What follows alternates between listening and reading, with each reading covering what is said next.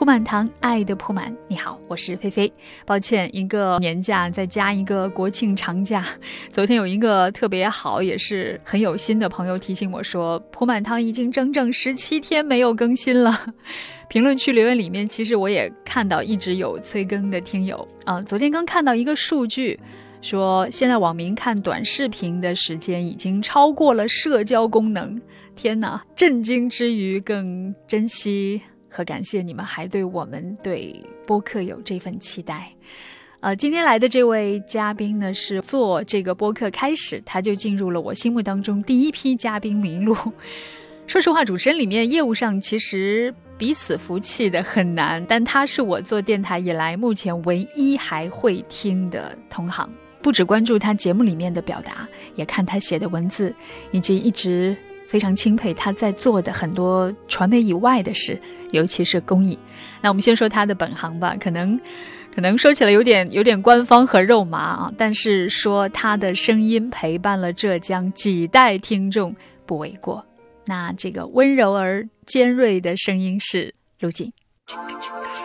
和各位一起为这个城市提供灵光、思想和柔情。以下是卢锦脱口秀。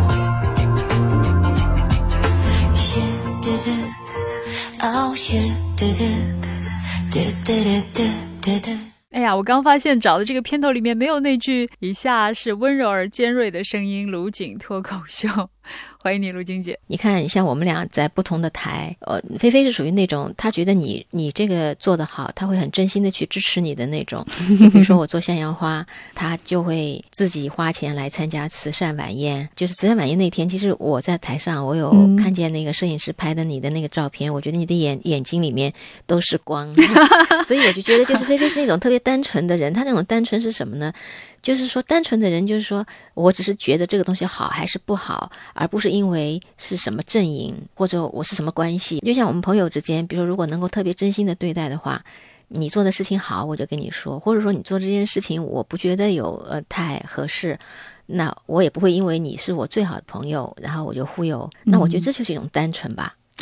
嗯所以我觉得你的那个节目开场那句词对你的形容其实特别准确，就是尖锐而温柔的声音。因为可能很多人对你的印象只有尖锐。哎，其实我那些宣传带全部都是听友的那个、哦、他们的评价、哦、我觉得写得好的，然后我就把它提出来做成宣传带了。这句也是吗？啊、嗯，是，都是他们他们夸我的，然后我就把它记下来、呃、说久了我就觉得好像真的这么回事现在我们人跟人之间，哪怕是因为爱的陪伴，可能都是一段一段的过眼云烟，或者说随风而逝什么的、嗯、说他还能记得一个你曾经听到的声音，或者你写过文章的人，你对他的那个影响力，你的哪一句话，你的哪一期节目啊、呃，或者在他人生的某一个阶段留下印记，或者甚至在帮助他做了一个选择、嗯、这种时候你会觉得你参与到很多人的人生当中。当然很多人就是他听了以后他也不会来跟你反馈这些，所以你格外觉得那些来跟你反馈这些东西，呃，他反过来又丰满了我、嗯、我的人生。我觉得回应有两种，一种就是他真的还花了这个时间认认真真的敲下字告诉你我在听然后我怎么想。对啊，还有一种共鸣其实就是在心里的，大部分的共鸣和听到都是在心里的。是的，但是我看不到他们心里所以我格外觉得一些来写的人、嗯、我就会很感动。当然有些他们可能是因为某一个契机突然想起我这个人来了，比如说我写的某一篇文章，他嗯，比如说很多很多的人看啊、呃，变成一个传播的现象，就类似于暖男啊，或者类似于浙大的那个呃校庆的文章，或者有关于刘国梁那次事情，那太多的人看了，大家突然就成为一个热点，就突然想起来哦，这个卢锦我有听过他的节目，所以他们会来反馈啊。当然当这个文章很火的时候，骂你的人也是足够多的。嗯，刚才忘了一个信息，就是现在大家已经很习惯用的一个词汇暖男，最早就是卢锦姐创造的。然后说到三十年了，像你这样个性的人走过不同时代的舆论场，什么大风大浪枪林弹雨没见过，还经历过广播的黄金时代和现在整个包括广播在内吧，传统媒体的示威的处境。嗯，我要隔空 Q 一下大王，因为大王今天是出差去横店了、嗯、所以错过了跟校友的交流、嗯、大王他是浙大，他是学金融的，不知道怎么回事拐了个弯，然后现在是一位摄影师。那所以就是喜欢的东西都是在不远处等着你你还是会去做的。对，因为我后来才知道你是是浙大学哲学的。嗯，你你那个时候怎么会怎么会会会到电台来做了主持人？呃，我我这么说吧，我其实是知道自己想做什么，嗯，所以有些困惑我其实是没有的。包括你刚才说的，就传统媒体的呃尴尬的处境，其实我也从来没有觉得尴尬，是吧？一会儿我们聊。对，所以我我觉得我、嗯、这个问题我觉得没有什么，因为我在进浙大之前，我就是想做记者的。哦，那你怎么不学新闻呢？或者中文？哦，我其实没有想那么多，我觉得学中文也行，学那个新闻也行，学啥都行。嗯、那那个时候浙大在我高三的时候，他就到各个学校来找他想要的好学生之类的，嗯、就那种，反正就是这么一来就就去了嘛。我我那个时候其实，在高中的时候也不算学霸，我觉得浙大浙大都来了，完了以后我们老师还推荐了我，我还挑什么呀？分数到了就给你招进去了啊，很简单啊、嗯。所以毕业之后你就还是想着能做跟传媒有关的工作。呃，那时候甚至是没有传媒这个词的哈，那个时候就是报纸啊、电视啊、广播啊，嗯、就这样。我我没有特别认真、特别特别怎么样的去投简历，那个时候也比较简单。我呢，好像是刚好有一个辩论赛是电视台在做的。你是辩手是吧？对，我是最佳辩手。哎，对对对，也我不是最佳辩手，但是我是冠军队的主辩。哦，嗯，我那个时候就是问问大家要不要人，电视台、报纸、电台我都问了，嗯，谁最先给我回音，我就最先到哪里。因为我我其实不是那么执着，我觉得差不多就行了，所以我的网名就叫得过且过。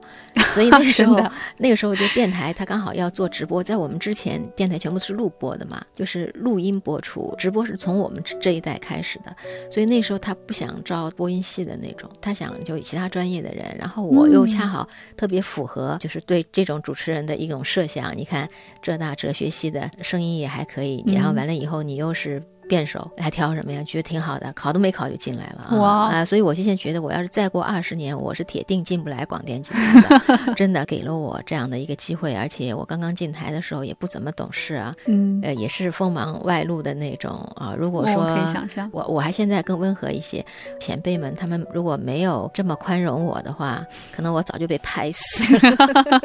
我们聊下去可能会大家知道这段话背后信息量还是挺大的啊、嗯。对啊，那我们就先从这个接下来的快问快。因为我觉得这种方式可以浓缩一些时间跟生活。嗯，你有做节目做烦的时候吗？有的呀，其实我每天都很烦啊，因为就是很累啊。刚刚过去的那个十一长假，七号的时候我就开始忧郁了，八号的时候抑郁达到顶峰。希区柯克不是有一句话，就是说好像炸弹的威力不在于爆炸的以后的那个，还是在于马上要爆炸那种时候、嗯、所以其实是八号晚上是很抑郁的，但是你真到九号嘛也就这样了。 你, 你说有没有做烦的时候？那我就觉得我每时每刻都是很烦的，但是在做的时候又还好，我就觉得、嗯、所以我在想我可能是说从心里面是接受这份工作的，只是我更想休息而已。你有年龄焦虑吗？我没有哎，啊，因为有过吗？嗯，没有哎，我就是怕身体不好，年龄焦虑我是没有的。我在同龄人当中肯定是算是看上去还比较年轻的，这种年轻可能是还不仅仅是什么皮肤什么的，我觉得是一种状态，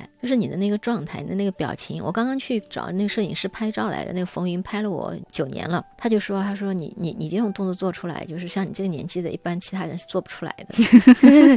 但但但是我做出来呢，也不觉得恶心，就觉得还蛮自然的、嗯、可能他说你的状态或者你眼里的东西是有青春的，这个东西我觉得跟年龄是没有关系。如果你拥有这个东西，你的年龄焦虑会大大的减少。你看以前那些演员，奥黛丽·赫本，她其实六十三岁就去世了。赫本那出来的时候都是皱纹，她也瘦，她的那种表情，那种非常女性的，有那种天真的光芒，我觉得、嗯女性的那种光芒和她有没有皱纹是没有关系的。当你从精神上越过这一点的时候，你就不怕了。这个我很认同，虽然我还没有到像你这样女性到五十加，但我也快奔四的人了。可诚实的说，我确实也没有在年龄上有什么特别的焦虑。但我想说，我指的年龄带给我们的焦虑，可能更多不是说皱纹啊这些样貌上的改变，而是说我们的职业要求我们必须要去了解那些最年轻的用户们、受众们，他们需要什么，他们们在看什么，了解什么。你会不会觉得跟不上？你认为你了解后浪吗？了解九零后、九五后、零零后们的趣味吗？嗯，不太了解，所以我后来做了二十年的青春和往昔，就是还是回忆的。嗯、就是其实我还是你试图去知道他们的趣味吗？呃，我没有试图，我我没有说一定要跟上他们，但是因为我是做媒体的，对，我大致上也是差不多了解的，而且我是认为人跟人都是差不多的，无论是哪一代的人，他的精神特质都是差不多的啊，无非你有多少的热爱，有多少的反叛，嗯、呃，内核其实都是差不多，无非就是表达方式上。嗯，是会有些区别。嗯，就比如说我妹妹的小孩刚刚去上大学，嗯，我就给她写了大姨的碎碎念。是吗？其实前段时间不是伊能静的采访，伊能静跟你同龄，对，她六八年的。最近一期是何润峰，因为何润峰是我以前挺喜欢的一个记者。嗯，哎，怎么何润峰采访了？所以我看了一下。嗯，我才发现下面骂的弹幕骂的同一个词叫做妈味儿，我就想起来前段时间不是有爹味儿吗？嗯啊，我想最近可能小朋友们在说他们非常讨厌妈味儿和爹味儿。就伊能静他就属于那种他很喜欢去讲道理，比较讨厌他会倒给你他的价值观，其实也没什么不好的，他有他的价值观，而且伊能静他有些话说出来，我认为他的那价值观也都是很正向的，嗯、只是说在表达方式上面，呃，妈味儿不是那么太有趣，或者说，嗯，嗯你不觉得做媒体的像我这样的，我现在都很。很慎重去表达我内心真的想说的那些其实是很正向的词，因为我发现在现在这个舆论场里面大家抗拒这种感觉，比如说有些新闻前辈，有的老记者跟我说他们都不再说什么新闻理想这个词了，因为说出来一不小心就会被误解和嘲弄。那我觉得你有这种感觉吗？我没有，因为我一直是在非常真实的表达我自己。嗯，当然因为我从小就是一个叛逆的少年，所以我的表达上可能本来也不是那么的妈味儿啊。你做过最叛逆的事是什么？什么叫叛逆呢？我在想啊，我是个叛逆的人，是相对于主流的一些价值观，就有一些就是大大家都觉得这样对，就比如说刚刚写过一篇文章，比如说大家觉得身体很差很差，也也也不请假，值得去赞扬这种事情，那我肯定是不赞扬的嘛。那不是现在，现在可能认为这个价值观不对的人太多了，可是我在中学的时候，我就我就会认为这是不对的。这个我可以给大家稍微补充一下，文章我刚看。最后的结尾，其实卢瑾就是说，我们的宣传里经常有三顾家门而不入，心血管有毛病还不请假，连续熬夜，体检出了问题，为了工作不去复诊之类的。我觉得这都是一些不好的引导，我们应该成为更正常的人，做更正常的事，为工作负责，也为自己负责，为家人负责。其实不是叛逆，我觉得我只是去说，呃，我认为真实、真真正的正能量是什么啊？你有被铺天盖地的骂过吗？有啊，哦，铺天盖地的骂，那当然了，我那时候还在动手术呢。我就拍了一张跟大家报平安手术出来，穿了个病号服，因为一秒钟就会有几百条来骂你的呀，而且都骂得很难听的，因为他们在我的照片上穿着病号服还还写上电，就是你死了还送花圈给我，说中年三十八岁，然后我就说哦，看起来我还挺年轻的呢，其实我已经五十多岁了，铺天盖地的骂。还有一次就是跟一个算是很大 V 吧啊，也比较有名的一一一个人，现在也挺有名的，在微博上吵架，可能认知不同吧，我认为他引用的我的文章里面是是我写的，你不能这么引用，但他认为这只是一个广告，嗯、本来也不会对我有伤害，是因为他是个大 V， 就太多的人看到了这个文章，然后之前跟我有过各种观点争执的人、啊、就来踩一脚，有些认识的人或者同行他们就来踩你。这件事情我觉得在当时的那一天时间我是有点抑郁的，但是我我我这人比较冷静，我觉得像如果事情到这个一步的话，这么多的子弹这么多的箭打向你的时候，嗯、你跟他对打你都来不及，那么我就找了律师。你最不能释怀的一次被喷是什么？我都释怀呀、啊，我没有什么不释怀的，因为我压根没把他们当对手，我不存在释不释怀啊。我觉得可能不了解你的人不太明白为什么我特别要去强调这个网络暴力的问题，因为在很多人的印象里，你似乎是一个怼天怼地很喜欢在网上跟人去争论的人。呃，我也许是性格的弱点，也许是能力的问题，其实我现在很少和人辩论，我也很少表达我的看法。一个是我觉得现在是观念撕裂的时代，很难去真的听对方在说什么，当然更难被说服。还有一个我觉得被误解似乎是表达者的宿命，所以大部分情况下是沉默的。但是你经常是被骂了之后会去反击，特别是从做新闻评论的角度，有些观点明知道你是会引发群殴的，那比如说方方等等。要知道有些往严重了说可能会威胁到你在体制内的这个饭碗的，或者有些是会被封号的，很多人就是沉默嘛，你你为什么要去反击？反击是因为这是做媒体的，我觉得是一个基本的吧，因为我们不是在讨论问题嘛。就如果你用一种友善的方式讨论，我就用友善的方式跟你讨论。包括前段时间我不是有讲，哎，我说我买来的那个雀巢的那个奶油啊，他说是二百五十毫升，那么我每次用的时候怎么只有二百三十克呢？嗯，因为我那个锅是有自带秤的，因为做西点不是都要称的吗？嗯，其他人都说，哎，是哦是哦，你看看你奸商什么的啊。有一个人就跟我说，因为那个奶油的质地和水不一样，可能二百三十毫升差不多就是两百五十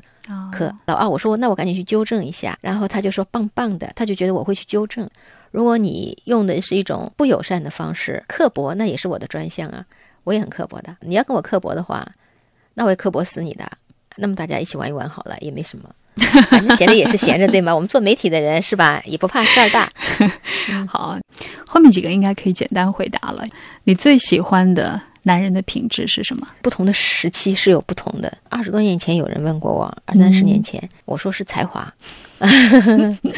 到现在来说，就看你跟他做什么样的交流。比如说你只是跟他讨论问题呢，那当然才华很重要。嗯，那如果你是跟他生活在一起或者交朋友的话，我可能会更加看重他厚道、温和，各种关系的处理就会让你很舒服嘛。你知道我十年前也会说才华，嗯，现在我会说我最看重男人的品质是靠谱。靠谱男女都一样哈。嗯，对，这个是我很看重的品质，因为其实好难啊。哦，对了，还有为什么你写文章里面对你们家那位的称呼从姐夫变成了室友啊？是这样子。嗯，其实我很少在这之前我就基本上不会去讲我先生这个那个这个那个。嗯，呃、那个时候我跟我先生说我要营造一个我还是单身的那个形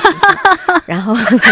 所以他他他也很那个又傲娇了。哎，他他也很识相的就在那不出现的。有很多的那个作者他是靠写自己的生活来出名的。嗯，然后像我这种从来不碰自己生活的人啊，就其实是有有傲娇在里面的，就是是吧？但后来有的时候你在写的时候，你会有一些误会，人家老觉得你还没有结婚，还干嘛的啊？懂了，因为你写了那么多年的情感专栏，就是黄色信箱嘛，很多人看，但可能也很多人骂说你都没结婚，你凭什么去指点别人的情感，是吧？当然，我不是为了向他们证明这一点啊，嗯，我啊，我证明说哦，其实我的家庭生活挺好的，什么什么，我不需要向任何人证明。但是呢，嗯，我就觉得也不需要有意识的去，好像你要去营造一个什么你单身的形象，这也很幼稚吧。所以有的时候会写到说，因为大家都叫我陆金姐姐，我就写姐夫姐夫姐夫。但是姐夫这事儿吧，也挺容易让人误解的，因为我有的时候在写的时候，人家倒是问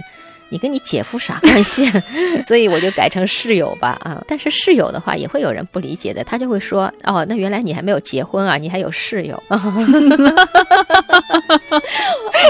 哦，好，呃、嗯，你最近在追的新剧是什么？哦，天哪，这个我还挺愿意讲的，因为我刚刚看完那个韩剧《秘密森林一和二》，那个叫韩成佑那个呃男演员，就是 Life 里面是啊，哦哦，不是不是 Life 里面有演，《秘密森林》里面他也是主角，所以我是觉得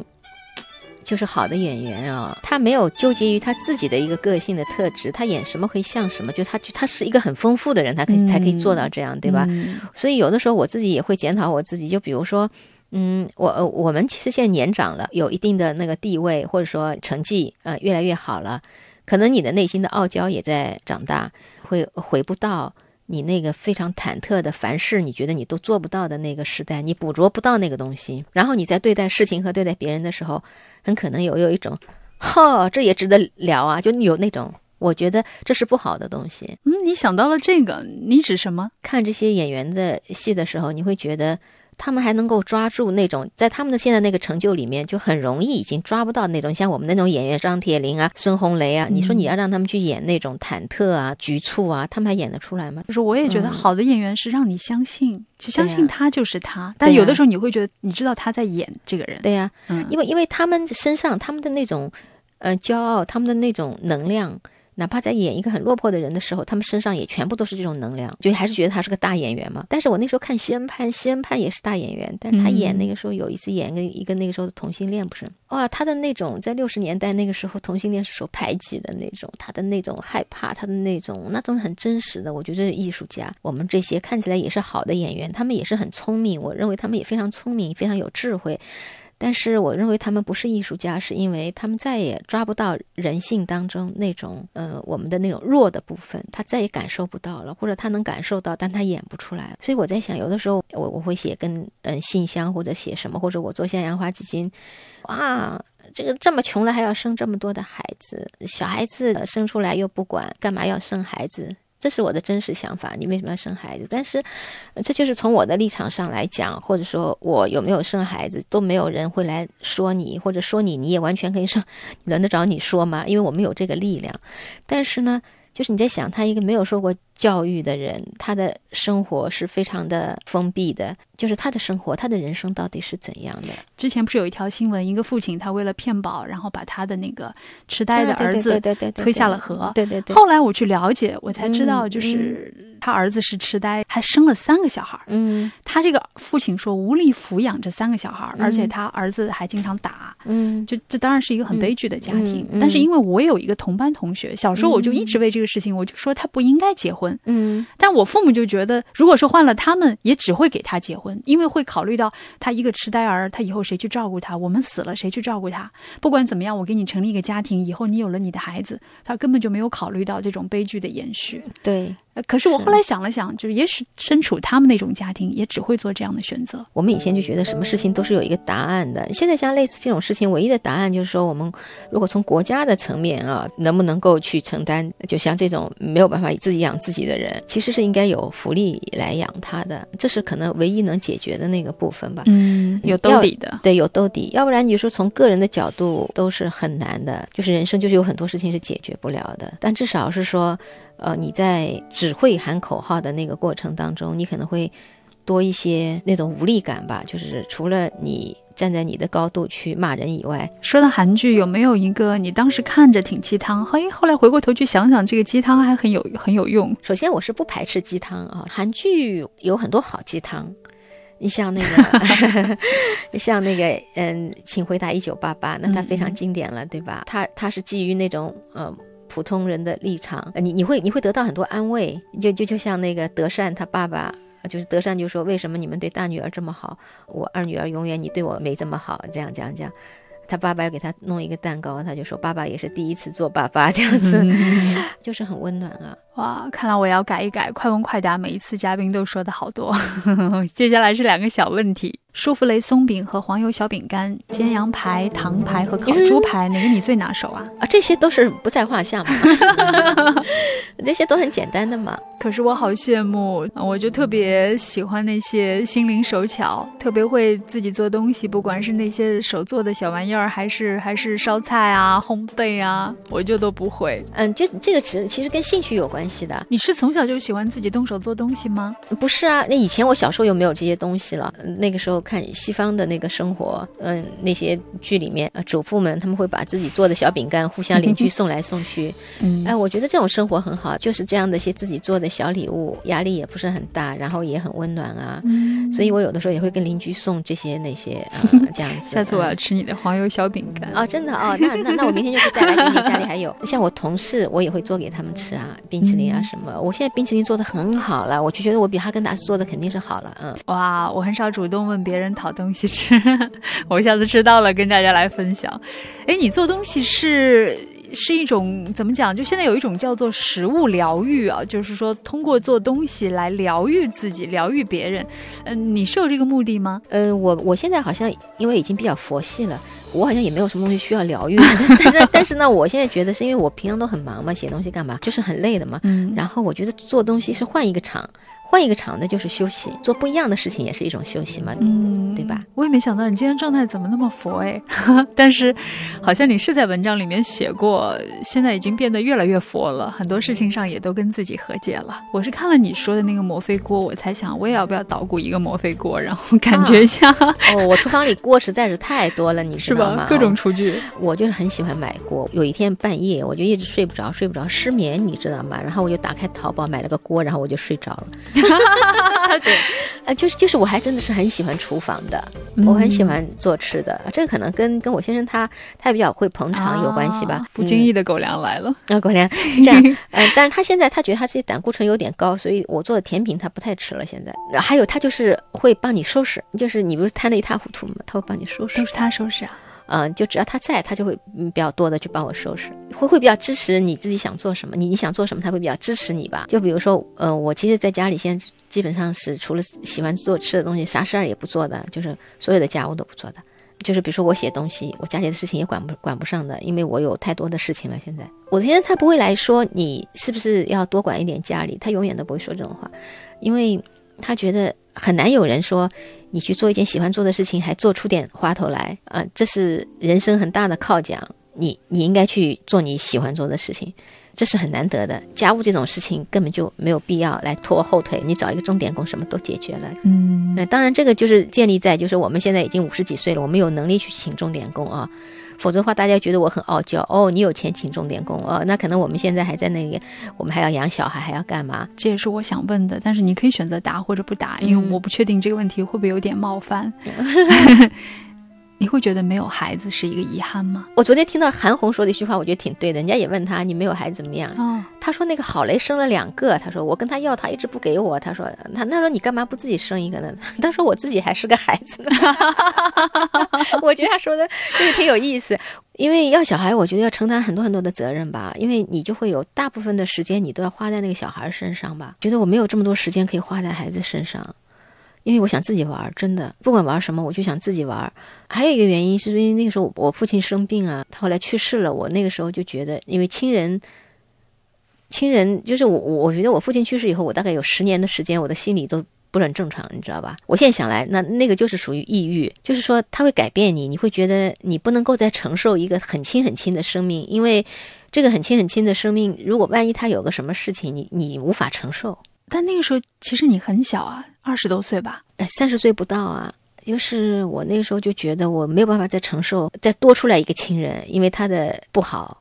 我都会很揪心，我不想承受这种揪心。然后这么好几个原因这么拖下来就没有小孩了。没有小孩也是挺好的，我也不后悔啊，你叫我重重来一次我也不想再要有个小孩啊。嗯，我觉得我自己玩的挺好的，我如果有个小孩，我现在可能就是我自己做工号写东西，我没有那么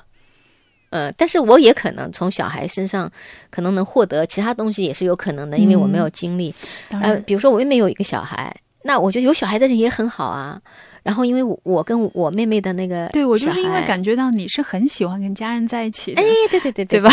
我就是很喜欢跟家人在一起啊。我妹妹的小孩她叫我大姨妈，我觉得也就跟我自己的小孩一样啊，我觉得有小孩也很好，没有小孩也很好，都是很好啊。嗯，就是每个人的人生他可以有不同的选择啊，就是没有说你一定要怎样。我有时候在想啊，我在想你现在做的这个向阳花，好像某种意义上来说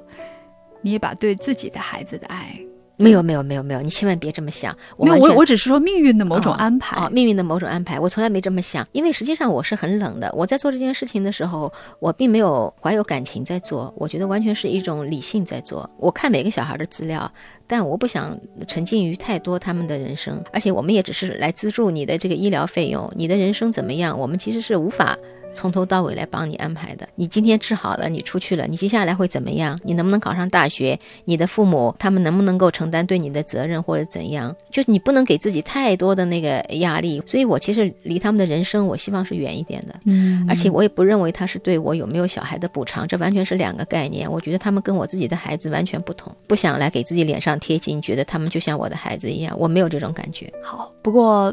我想我还是有必要向大家介绍一下向阳花，因为可能很多人不知道。到去年就是二零一九年，向阳花已经做了七年了。这个公益项目的全称叫做向阳花少儿医疗救助基金，卢瑾是发起人。到去年十一月底，向阳花已经接受了一千一百四十二位儿童的救助申请。卢瑾经常会说自己没有想到会走那么远，鬼知道为什么会来做公益，一做做七年被压榨被压垮，而且看不到头。嗯，做公益难吗？嗯，难啊，但是对我来说，我最近采访了很多人，我发现真的是公益太难了，就很多人他们已经做过很多超难的事情，但是他们回过头来说还是觉得做公益最难。我的难就是在于我的累，嗯，其他就是因为我们做的很单纯，我们也不求回报，我们也不干嘛，所以无欲无欲的状态我觉得就是还挺简单的，从这个角度上来讲、嗯、但是从另外一个角度呢也烦的，就是募款量嘛，因为你没有钱你也没办法做公益，那本来我要是不做这件事情呢，这些事情也都不是我的，但是因为是我是我们开始做了嘛，那这些事情我们都要去把它完成，嗯，累，所以我其实经常想逃跑，我就想不做因为我我永远都是这么累。还有我们的一帮志愿者啊、嗯，什么时候是个头呢？因为我本质上是一个自由散漫的人，然后因为我是个发起者，我觉得谁都可以逃跑。比如说志愿者说我现在事情很多，我可能就不做，但是我觉得我是没有办法逃跑的。但是我在想，我总有一天我是要逃跑的。我这样说是不是其实我就是个叛逆青年了，对吧？叛逆老年了。从结果上来说，肯定是帮助了很多困难的孩子和困难的家庭，他们本来可能就放弃治疗了。很多人会说你在积福，你们功德无量什么什么的，其实我没有考虑这些事情，因为每个人心中都有那种不忍嘛。虽然我比较冷，那你看不见嘛，也就是不做了，对不对？但是呢，如果你要做一件事情，那么你就试试公益好了，其他还有什么更值得做的吗？我觉得我也想不出来。我们就开始拓展医院，拓展病种，又拓展年龄，原来是零到十四岁，现在是零到十八岁，全病种了。做公益也是这样的，很多人想要做大做大。我这个人呢是特别保守的，我是特别怕做大，因为一做大，如果你万一钱不够了呢，那你做大干嘛呢？你是为了宣传吧，我又不需要这个宣传、嗯、所以我们都是说在现有钱的基础上就拓展医院，拓展病种，拓展年龄，现在是零到十八岁所有全病种，就是不不想说做一次大的、哦、放一次大烟花、哦、宣传的很厉害，我觉得对我没有意义，我觉得、嗯、把它做的小而美的，嗯，现在小也不小了，现在也不小，就说就是有常心的那种，就是我你你是把它当成一件事情在做，是一件真正的把它当一件事情做，而不是说把它当成一个宣传点。我们这些人都差不多的，哎、呃，无所谓的了，精神内核是一致的，哎，就无所谓的了。就是说，嗯、你你你要对我要求太高，根本我们不做好了，就是这种。那天、哎、我去参加那个晚宴的时候，我旁边坐了一个你的忠实听众。嗯嗯，他也是向阳花公益的核心志愿者，呃，我的印象特别深，就你在上面发言嘛，嗯、然后比如说你说了一句话，你说我其实是个很冷的人，嗯、他就马上在旁边补充，嗨，他是个很温柔的人。你说了一个什么？他哎，我当时觉得这份懂得真是好珍贵啊！就是人每个人，就是你的价值观、你的做事方式，你不能去拧巴，你不能跟自己拧巴。我不在意你为何闷闷不乐，我不在意你突然间入侵。若离，我不在意你对我的樱花狠话，不在意你欲言又止摔门而去。我是自由的，我什么都不在意，我是自的，我什么都不在意，我不在意。这首歌是向阳花基金他们做的第三季公益伞的主题曲，叫做 Care 在意，是卢瑾作词的。坦白说，这很不像是一个公益组织的主题曲，因为它一点都不磅礴，倒像是一个人的自言自语。比如说卢瑾在歌词里面写，我是自由的，我什么都不在意，我是自由的，我什么都不在意啊。然后在一段唱之后说最后四句吧，卢瑾写的是，如果你的伤我承认有看到的视力，如果你的痛我承认有感知的神经，也许我们都不再自由了，我们有了真正的自由。听到这里就真的是很像学了四年哲学的卢瑾写的词了。然后这期我是试着卢瑾亲手做的黄油小饼干和酸奶，特别好吃。卢瑾真的是一个宝藏女孩。好了，那就很快过两天就下期见了。你有什么样的想法都可以在下面留言，每一条我和大王都会回。你的伤我承认有看到的视力，如果你的痛我承认有感知的神经，也许我们都不再自由。我们